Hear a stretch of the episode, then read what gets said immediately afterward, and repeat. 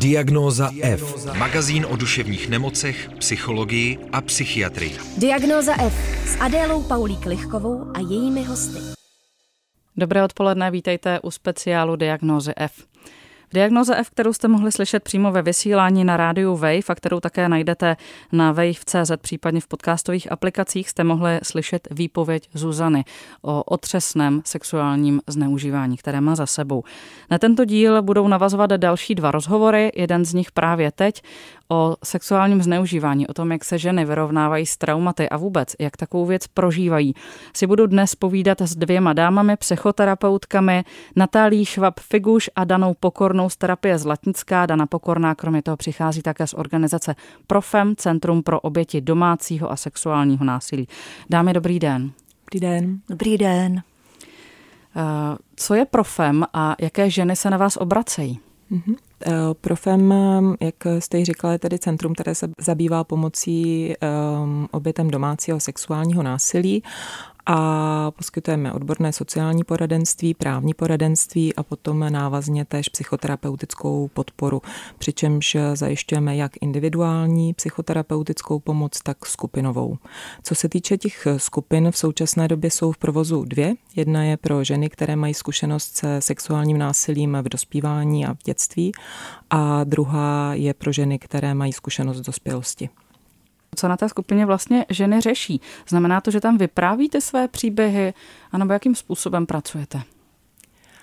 Uh, za nás není úplně důležité, aby ženy, které přichází a hledají pomoc a podporu, eh, nutně převyprávěly ten svůj příběh. Eh, ty skupiny jsou koncipovány tak, že tam je prostor pro to, co ty ženy potřebují sdělit a mohou sdělit. Eh, máme nastavená skupinová pravidla, kterými se v rámci skupiny řídíme a mimo jiné jedno z pravidel je právě to říci stop ve chvíli, kdy ta žena je zahlcena tím, co říká a nemůže nebo nechce dál pokračovat. Takže není to nutně tak, že by explicitně museli vypovídat ten zážitek, který se jim stal. Ostatně mnohdy ho ani eh, nemají, jako by komplexně usazený v paměti, aby byli schopné ho převyprávět eh, protože tam vstupuje spoustu jako faktorů, které ovlivňují to prožívání a vůbec ty následky potom zneužívání nebo sexuálním násilí eh, fungují obecně tak, že let, kdy není možné mít vyloženě explicitní vzpomínku na tu danou událost. Já jsem vás eh, k tomuto rozhovoru přizvala i proto, aby jste měli možnost vlastně okomentovat to, jakým způsobem Zuzana vyprávěla svůj příběh v diagnoze F. A to, co mě vlastně zaujalo, mm, je to, že ona to vlastně vypráví s jakousi lehkostí, s jakýmsi úsměvem, takovým, jak kdyby se jí to vlastně vůbec netýkalo. Setkáváte se s tím? S tím se v rámci skupin setkáváme rozhodně nejčastěji. Eh, je to mm, dáno i jevem takzvané disociace, to znamená, že ta žena eh, po prožitém traumatu, které je mnohdy nejednorázové, ale opakované, tak eh, se odpojí od svých emocí, aby vůbec přežila. Prostě ta bolest psychická a to zranění je tak vážné, že nelze s ním být v kontaktu. Takže právě proto to může vyprávět právě stylem, jako kdyby uh, vlastně nám sdělovala svůj nějaký nákupní seznam. Um, právě tenhle jev eh, té disociace musíme objasnit jak obětem, protože oni takhle reagují, nechtějí být neustále v kontaktu s, tím bolestivým, uh, s tím traumatickým, ale i vlastně veřejnosti, protože Eh, často i našim kolegům, kolegyním, protože se o tom eh, moc nemluví, jakým stylem vlastně oni převyprávějí tyhle příběhy nebo mluví o, o, o tom, co se jim stalo. Může třeba tenhle ten styl vyprávění budit dojem, že si to oběť třeba vymyslela? Protože s tím se asi také hodně jako uh, možná vaše klientky setkávají. Eh, bohužel často se to děje, protože eh, ať už mezi laickou nebo odbornou veřejností panuje takový ten názor jakoby pravé oběti. Eh, let, kdy lidé mají představu o tom, že vědí, jak pravá oběť vypadá, jak by se měla chovat, jak by měla jednat, jak by měla mluvit. A pak je zaskočí ve chvíli, kdy prostě nevidí tu jako uplakanou, zhroucenou, smutnou ženu úplně jako zničenou tou událostí ale v podstatě někoho, kdo, jak popisovala kolegyně, je úplně odstřižen od emocí, vypráví ten příběh tak, jako by se ho vlastně netýkal, jak kdyby tam nebylo žádné jakoby vnitřní propojení a ono tam mnohdy s tím není, protože ty emoce jsou natolik jako zraňující, že tím přirozeným obraným mechanismem té dané ženy nebo oběti je to, že se vlastně oddělí od toho svého prožívání. Je to účinná obrana? Tak je to účinná obrana kvůli tomu, aby ta oběť vůbec přežila. Je to takzvaný survivor mode, který je vysoce účinný, protože ty oběti vůbec k nám někdy dojdou. Sice po letech, mnohdy po dlouhých letech, protože to zneužívání často může začít mezi třetím a šestým rokem života, pokud se jedná o dětské zneužívání, ale oni přežijou do dospělosti. Je to matoucí ambivalentní, že oni vůbec ani na první, ani na druhý a často ani na třetí pohled nepůsobí jako oběti. Vypadají velmi dobře. E, nejsou to ty takové typické idoly oběti, jako zanedbávané, depresivní e, po všech stránkách které já ani v rámci těch terapií, kterých jsme se dopočítali, že jak individuálně, tak skupinově jsme už zažili kolem stovky obětí s danou v rámci naší terapeutické praxe, takže tak, takhle my, my je nevídáme. Takže je to účinná obrana, ale samozřejmě uh, ty příznaky posttraumatu jsou velice těžké a jednou každého prostě doběhnou. Co vede ty oběti, že vyhledávají po letech pomoc? Jak, jak, je ty, jak je to trauma vlastně doběhne? Eh, zejména u těch eh, obětí dětských, o kterých mluvila kolegyně, kdy se to zneužívání děje někdy mezi třetím, šestým rokem nebo možná i dříve, tak eh, tam eh, vlastně často není eh, té ženě vůbec dostupné, že to, co jakoby šlo v tom dětství, bylo zneužívání. Nemá to pojmenované, protože let, kdy u těch dětských obětí, pokud tam nedochází k nějakému jakoby invazivnímu sexuálnímu násilí a je to jakoby v rovině nějakých dotyků, hlazení, mazlení, které je tedy daleko za hranicí běžného mazlení třeba rodiče s dítětem, tak ty děti prožívají samozřejmě libé pocity a eh, v tu chvíli Oni nemohou vědět, že to, co jim otec, otčím, dědeček, strýc, bratranec dělají, eh, je něco, co se nedělá, co se nesmí, že tím je vlastně poškozují. Až eh, ve chvíli, kdy dospějou nebo dospívají a vybaví se jim nějaká takováhle vzpomínka třeba při jejich prvním sexuálním zážitku, tak si uvědomí, že to znají že je to něco, co s nimi někdy někdo dělal a teprve tehdy se tam otevírá uh, vlastně ta myšlenka na to, že to, co s nima dělali ti příbuzní nebo ten, kdo jim ubližoval, že nebylo v pořádku. Ano, takže to často probíhá tak, ne, že si ta obě najednou vzpomene, ale že se jí vyjeví právě tyhle zážitky, o kterých Dana mluvila v jiném kontextu. A k tomu je potřeba i prostor třeba společenské eh, podpory toho tématu a vhodný časoprostor. A já si myslím, že tahle doba vhodným časoprostorem na odkryvání tajemství, zneužívání dětství doopravdy začíná být. A snažíme se o to, aby se oběti měly na koho obracet, protože to je další vlastně velká záhada, jaké zdroje jsou, kam mají vlastně oběti přijít, aby vypověděli ten příběh. Pardon, mě by ještě zajímalo, když se to tomu dítěti v tu chvíli vlastně docela líbí, protože je to třeba, pokud to není nějaké jako invazivní zneužívání, je to nějaké vlastně docela příjemné, což je něco, co zmiňuje i Zuzana. Nepřináší to pak sebou nějaké pocity viny, že já si za to vlastně můžu sama, protože se mi to líbilo? Pocity viny jsou eh, v podstatě takovou alfou, omegou. Eh, pokud bychom hledali něco, co mají společného oběti sexuálního násilí, tak to opravdu není vzhled, není to, eh, co měli na sobě, není to, jak se chovali v tu danou chvíli, ale to, co je opravdu velmi spojuje, jsou pocity viny, které si nesou a se kterými vlastně hodně pracujeme i v rámci těch našich terapeutických setkání. Jsou to pocity viny, studu, strachu. Ještě přemýšlím, do jaké míry je může zavinovat vlastně samotná společnost protože teď se vlastně jako řeší eh, případy známého psychiatra, proti kterému se postavila řada nějakých jeho, jeho mimo jiné i pacientek a lidé říkají, proč se neozvali dřív, proč to neřekli, jako by i oni, eh, oni měli být nějak jako viny. Jak společnost zavinuje zneužívané ženy? Možná eh, nemusíme to obracet jenom k ženám, ale zneužívání ženy je častější. Tak mm. jak, jak je společnost zavinuje? Společnost eh, se určitým způsobem může podílet eh, na tom, proč ženy neohlásí to, co se jim stalo, zejména tendencí eh, k bagatelizaci těch daných věcí, které se děly. Když už jste zmínila vlastně ten případ z té poslední doby, ve chvíli, kdy se ozvala jedna žena, tak nevím, jestli to někdo sledoval na sociálních sítích, ale vlastně přišla tam velká vlna jakoby negace vůči ní, že se chce zviditelnit, že si z toho chce něco získat pro sebe a vlastně trochu se to uklidnilo až ve chvíli, kdy se ozvaly další eh, ženy, které měly podobnou zkušenost a eh, bohužel to, na co většinou ty ženy narazí, je právě tady tohle odmítnutí, eh, naštění z toho, že si to vymysleli. Zároveň je velmi těžké se vymezit nebo ozvat ve chvíli, kdy je ten pachatel dominantní vůči vám, ať už dominantní věkem nebo postavením. Tam je velice těžké říct, mně se děje tohle a tohle, protože ta nedůvěra eh, té oběti v to, že jí někdo uvěří, pokud eh, proti ní stojí někdo silnější, mocnější, nějaká autorita, eh, je opravdu obrovská, ona tu odvahu často nenajde.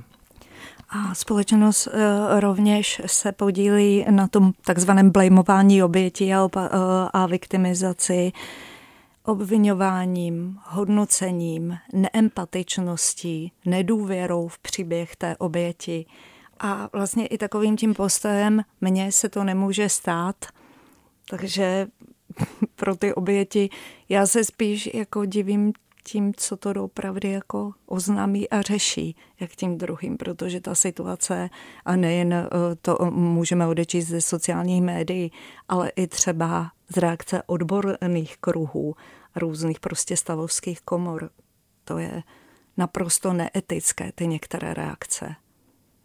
Přemýšlím nad tím, proč lidé tak často, no proč uh, vlastně tak často zazní v různých internetových diskuzích, jestli si to náhodou ty ženy nevymyslely. Hmm. Když třeba u jiných trestných činů nemám pocit, že by se tak často jako objevovalo, tamhle někdo uh, něco vykradl, ukradl, no jestli oni si to ty majitele neukradli sami. Proč zrovna trestný čin znásilnění vyvolává tyhle ty domněnky, nápady? Uh já sama tomu rozumím tak, že v podstatě je to opravdu zase obraný mechanismus těch daných lidí, kteří věří, že jim by se to nestalo. Že oni by se takhle nechovali, oni by se takhle neoblíkli, eh, oni by to udělali jinak. Je tam takové to vymezení se proti eh, té oběti a říkají si, určitě musela udělat něco špatně, protože přece kdyby se tohle dělo bez příčiny, tak eh, ten svět je tak strašně nebezpečný, že tady v něm vůbec nemůžeme žít a nemůžeme vydržet. Tak si myslím, že tohle může být jedna z variant, kdy eh, se vlastně ta většinová společnost snaží vůči těmhle hrůzným činům vymezit tím, že oni by si to nějakým způsobem odkontrolovali, jim by se to nestalo. A jinak teda tomu úplně nerozumím, proč by si někdo takovouhle věc vymýšlel. Ono to většinou nikomu nepřinese eh, nic eh, dobrého, žádnou eh, senzaci. Když si vezmeme vlastně kolik, jako, že jenom zlomek sexuálního násilí, znásilnění je nahlášen na policii a s jakým vlastně výsledkem, jak, jaké jsou tresty, jak ti pachatele jsou nebo nejsou potrestáni, tak si opravdu nemyslím, myslím, že eh, by ty ženy do toho šly dobrovolně eh, s tím, že jim to přinese nějaký zisk. Neříkám, že se to vůbec nemůže stát takový případ, nicméně není to žádná masivní záležitost. Pokud se to děje v rodině, ještě se tam potkáváme i s reakcemi, ať to zůstane v rodině a to vyřeší ta rodina, ale pokud ta rodina je samozřejmě patologickým systémem, jak to má asi vyřešit. A, a zároveň si myslím, že kolem sexu je pořád spousta mytologie a tabuizace. Takže detabuizovat problematiku sexuálního zneužívání a sexuálního násilí vůbec je teď podle mě úkolem číslo jedna. Diagnóza F. Diagnóza F. Otevřeně o věcech, o kterých se těžko hovoří. Na to téma, které jste zmínili, to znamená nějaké jako možné potrestání, případně eh, co to eh, s obětí může či nemusí udělat ve chvíli, kdy je či není potrestán ten eh, vyník. O tom si budu povídat s Ludmilou Čírtkovou v dalším navazujícím dílu, který je součástí tohoto speciálu. Nicméně, vy jste Natálie teď zmínila ten rodinný systém. V případě Zuzany, což ona ostatně zmiňuje i v té knize, která se jmenuje Hra na povoučka, to jsme zatím ještě neřekli, že ona svůj příběh popsala v této knize tak eh, zaznívá, že eh, matka Zuzany o tom s největší pravděpodobností věděla. Eh, zmiňuje se tam o tom, že si zvala domů nějaké pány, které jí a její sestře sahaly pod noční košilku. Ona jim je ukazovala, jaké má krásné holčičky. Stává se to, že matky skutečně o takových věcech vědí a nezastaví to, nezasáhnou? Neochrání své děti? My bohužel musíme potvrdit, že ano, že je to vlastně celkem běžné, protože co se týče eh, skupin v Profemu, které běží, tak to už je eh, vlastně celkem teď čtvrtá skupina, která běží. A eh, ty skupiny, které se týkají zneužívání v dětství, tak bych řekla, že z nějakých 85 a 80 případů tam ta matka o tom zneužívání věděla a let, kdy to byly případy, kdy uh, to v podstatě uh, bylo pácháno na té dívce i s jejím souhlasem. Jsou různé názory na typologii matek. Jaké osobnosti matek vlastně tohle můžou dovolit, aby jejich vlastní dcery nebo synové byly zneužívaní a oni o tom věděli. A mm, samozřejmě jeden typ je taková ta nezralá matka, Druhý typ matky je taková matka, která je tak pohlcená svým životem, těmi vztahy, eh, že vlastně na nic jiného se nesoustředí jenom sama na sebe. A pak jsou i typy matek, které se spolu podílejí na celé té režii toho zneužívání a znásilňování často vlastních dětí. Takže jsou, jsou různé typy a z mých zkušeností doopravdy většina eh, matek o tom věděla kde je v tu chvíli systém, který by měl děti ochránit? Můžeme používat i vulgarismy nebo Uh, můžeme si je představit v tomto ano, okamžiku? Tak si představte několik vulgarismů a tam je podle mého názoru ten systém. Ale Dana to řekne určitě víc kulantně, jak já, protože ty emoce, jak systém opakovaně selhává, jsou silné. Já si myslím, že možná na tomhle místě potřeba říct, že eh, v České republice není žádná systematizovaná pomoc obětem sexuálního násilí eh, ani dospělým. Co se týče dětí, máme tady dětské krizové centrum a eh, Obávám se, že krom téhle organizace není příliš eh, eh, organizací, které by těm dětem mohly nějakým způsobem pomoci. Eh, pro dospělé oběti tady funguje mm, v Praze Brofem, v Brně Persefona, jinak jsou to ještě nějaké další organizace, které se ale víc mm, orientují na nějakou osvětovou činnost. To znamená, že v podstatě my tady nemáme žádná třeba centra pro oběti sexuální sexuálního násilí, jak je tomu v některých třeba zemích typu Norsko, eh, kde jsou eh, centra vlastně v každém regionu, kde ty ženy vědí přesně, kam mohou přijít, jak to mají reportovat, mohou se rozmyslet, jestli vlastně chtějí jenom psychologickou pomoc, nebo jestli to chtějí řešit eh, v rovině trestně právní. A nic takového vlastně v České republice není. A, a ve chvíli, kdy se něco takového děje v rodině a selže ta rodina, to dítě vlastně nemá kam se obrátit, tak eh, to jsou potom ty nejtěžší případy a mm, jakoby tím důsledkem jsou potom ty nejtěžší disociace. Tím pádem to dítě opravdu eh, se uzamkne v tom svém prožitku a aby vůbec přežilo, tak je to jediná cesta. Jediná cesta je se od toho odříznout. V tom Zuzaníně příběhu systém nějakým způsobem se pokoušel zasáhnout. Nicméně, když se Zuzana eh, přibližně v 16 letech objevila před soudem a měla vypovídat proti svému otčímovi, který ji zneužíval, tak eh, se do, eh, ocitla v soudní síni tváří v tvář tomu zneuživateli, tomu, tomu pachateli. Stává se to i v dnešní době takovéhle věci?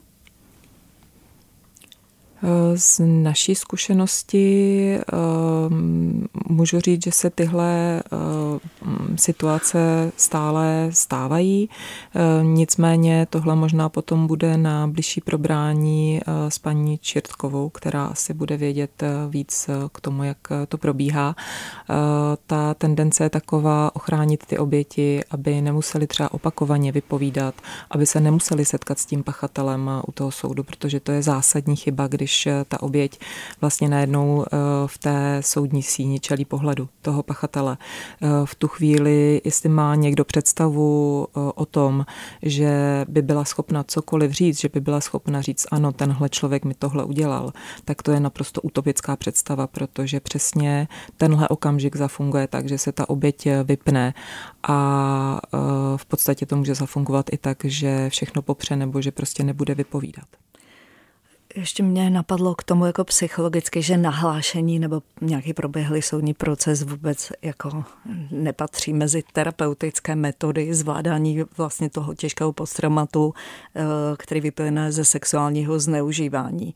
Že je tam ještě spousta práce, že jsou tam dlouhá léta práce a často zpamatováváme i oběti z toho, jak právě proběhl ten proces z té viktimizace, kterou tam zažili i v jednání třeba s policií, s právními různými správníky, takže je to, je to běh na dlouhou trať, ale je potřeba se k tomu vlastně nějakým způsobem odhodlat. Často to vlastně ani není první volba těch žen, které hmm. přicházejí do Profemu, že by přišli s tím, že by to chtěli nahlásit. Hmm. Tolik možná i k tomu, že to někdo hlásí jako nějakou svoji jako výhodu nebo uh, že by to hlásil schválně. Většina, většina opravdu našich klientek eh, nejde si pro právní poradenství a pro to, jak napsat trestní oznámení. Většina z nich eh, hledá podporu a pomoc pro sebe, jak se s tou situací vyrovnat, jak tomu čelit, co dělat dál, abych vlastně mohla žít. Jaké symptomy má posttraumatický syndrom, se kterými se vaše klientky potýkají? Tak určitě střídání nálad od úplného smutku až po takové skoro hypomanické stavy, úzkosti, deprese, poruchy příjmu potravy, poruchy spánku. Taková je tam zvýšená citlivost. Mm. Vlastně v okamžicích, kdy třeba sedíte s klientkou v konzultační místnosti a bouchnou dveře, tak eh, ona vlastně sebou cukne, protože ten nervový systém je jakoby pořád v pohotovosti. A tohle to nejvíc náročný možná na tom prožívání, eh, že eh, ty oběti vlastně jsou v těchto situacích toho ohrožení neustále eh, v napětí, neustále připraveny vlastně nějakým způsobem reagovat. Nikdy nemůže jakoby spočinout, vydechnout, pustit to úplně. Taky samozřejmě. Jde to jenom v té disociaci. V disociaci a uh, taky dochází samozřejmě k velkému narušení sexuálního života, které může být samozřejmě ambivalentní ve směru promiskuity, e, často střídání partnerů, partnerek. Uh, vlastně takovým společným jevem, kromě téhle hyperdraždivosti, je, že uh, ty hranice jsou naprosto posunuté. A oběť nikdy a nikde nezažívá pocit bezpečí, takže vlastně eh, v terapiích eh, je bezpečí to, na čem pracujeme intenzivně celou dobu a to se prolíná celým tím terapeutickým procesem. Navázání bezpečného vztahu v bezpečném prostředí. Jak dlouho taková terapie může trvat? A může eh, skončit tím, že žena povede v rámci možností spokojený a klidný život? Tak eh, terapie traumatu eh, ze sexuálního násilí je většinou velmi dlouhodobá eh, záležitost. Není to otázka měsíců, ale spíše let. A záleží na mnoha faktorech, jestli se povede vlastně překonat tady tuhle zkušenost tomu danému člověku, kam vlastně vstupuje mimo jiné i to, kdy ta osobnost tím traumatem byla zasažena. Samozřejmě pokud se jedná o e, sexuální zneužívání v dětství, v nějakých e, těch raných stádiích, tak to poškození je mnohem hlubší a trvalejší. A tam samozřejmě i ta terapie potom je dlouhodobější a někdy se stane, že vlastně není úplně zcela možné se z toho kruhu vyvést ven. Ale věřím, že terapie doopravdy obětem zkvalitňuje život. Říkají eh, dámy, které byly hostem dnešního speciálu Diagnozy F. Dana Pokorná z organizace Profem Centrum pro oběti domácího a sexuálního násilí. Já vám děkuji. Já děkuji za pozvání. A Natálie Švab-Figuš, také psychoterapeutka, obě dvě zhodou také z terapie Zlatinská. Natálie, děkuji vám. Moc děkuji. Milí posluchači, já ještě dodávám, že si rozhodně poslechněte i e, třetí díl tohoto speciálu, rozhovor s Ludmilou Čírtkovou, která vysvětlí, jakým způsobem se daří, či naopak nedaří ženám, které mají za sebou zneužívání, dosáhnout nějaké spravedlnosti, případně zda právě to dosažení spravedlnosti jim může či nemusí pomoci s vyrovnáním se s traumatem. Dobrý den. Potřebuješ duševní oporu? Všechno spraví náš podcast – Poslouchej diagnozu F kdykoliv a kdekoliv. Více na wave.cz lomeno podcasty.